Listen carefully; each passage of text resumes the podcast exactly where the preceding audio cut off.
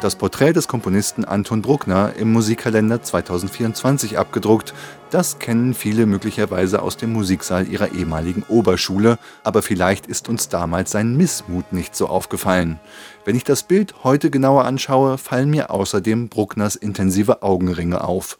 Neben dem Bild lässt Kalenderkuratorin Melanie Unselt den Komponisten in einem Zitat zu Wort kommen. Ich bin ja doch nur ausschließlich Symphoniker. Dafür habe ich mein Leben eingesetzt. Sein Leben für Sinfonik einzusetzen, zumal für diese ausgewachsene Brucknersche Art, das ist anstrengend. Passion und Leidenschaft für ein Leben mit Musik, so lautet das Motto des Musikkalenders 2024. Das Anstrengende am Künstlertum ist ein Aspekt dieses Mottos. Bereits einige Monate vor Bruckner zum Beispiel ist die Bratschen-Pionierin Rebecca Clark mit historischer Porträtfotografie und Zitat an der Reihe.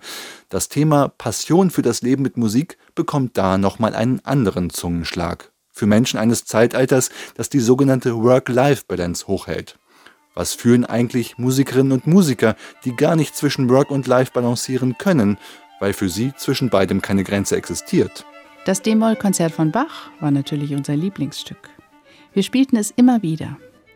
Für mich eine ziemlich gefährliche Angelegenheit, denn der langsame Satz rührte mich immer so sehr, dass ich, überemotional wie ich damals war, dazu neigte, mich leicht in jeden Mann, jede Frau oder jedes Kind zu verlieben, mit dem ich den Satz zusammenspielte.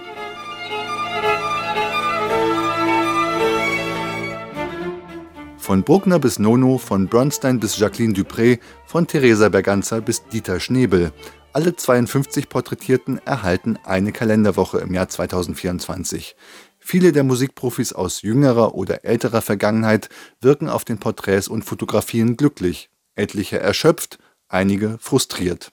Ein Kalender stellt immer etwas Serielles her. Aber gerade diese Art der Vereinheitlichung eignet sich, auch eine Vielfalt darzustellen. Eine Vielfalt darin, wie man mit der selbstgewählten Herausforderung umgeht, sein Leben in den Dienst der Musik zu stellen. Ist Komponieren ein Spaß? Ja, das ist es, wenn man das Wort Spaß sehr weit fasst. Der Kalender macht zwischen Künstlern und Komponisten des altbekannten Kanons und Unbekannten keinen Unterschied. Die Kuratorin bezieht auch spät entdeckte Komponistinnen wie die von den Nazis verfolgte Ruth Schontal mit ein, die aber auf ihrem Kalenderblatt einen fröhlichen Eindruck macht. Spaß kann alles Mögliche sein. Es kann auch Qualen bedeuten und Qualen können Spaß machen. Qualen und Ekstase, das gehört zusammen. Wenn es gut läuft, gibt es keinen größeren Spaß, keine größere Belohnung, keine größere Befriedigung. Aber wenn es eine Weile schlecht läuft, gibt es wahrscheinlich auch keine größeren Qualen. Komponieren ist nichts für faule Menschen. Vor allem ist es offenbar etwas für Menschen, die mit der Tristesse der äußeren materiellen Umstände gut umgehen können. Eine Ausnahme Puccini. Der war reich und berühmt. Auf seinem Kalenderblatt ist er entsprechend gekleidet, das erhobene Haupt von einem Zylinder gekrönt. Durch den direkten Vergleich mit den Kollegen wird in diesem Kalender allerdings auffällig, dass ausgerechnet dieser Komponist mit äußerer Tristesse besonders schlecht umgehen konnte. Ich habe Paris satt.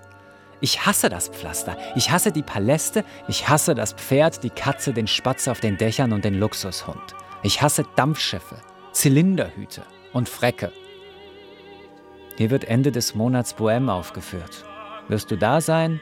Ich hoffe es. Der Musikkalender 2024 ist in der Edition Momente erschienen und kostet 24 Euro. Wer sich für die Weltsicht derjenigen interessiert, die ihr Leben voll und ganz der Musik verschrieben haben, wird an diesem Kalender Freude haben. Denn diese Weltsicht kann das Leben im Jahr 2024 wöchentlich neu inspirieren.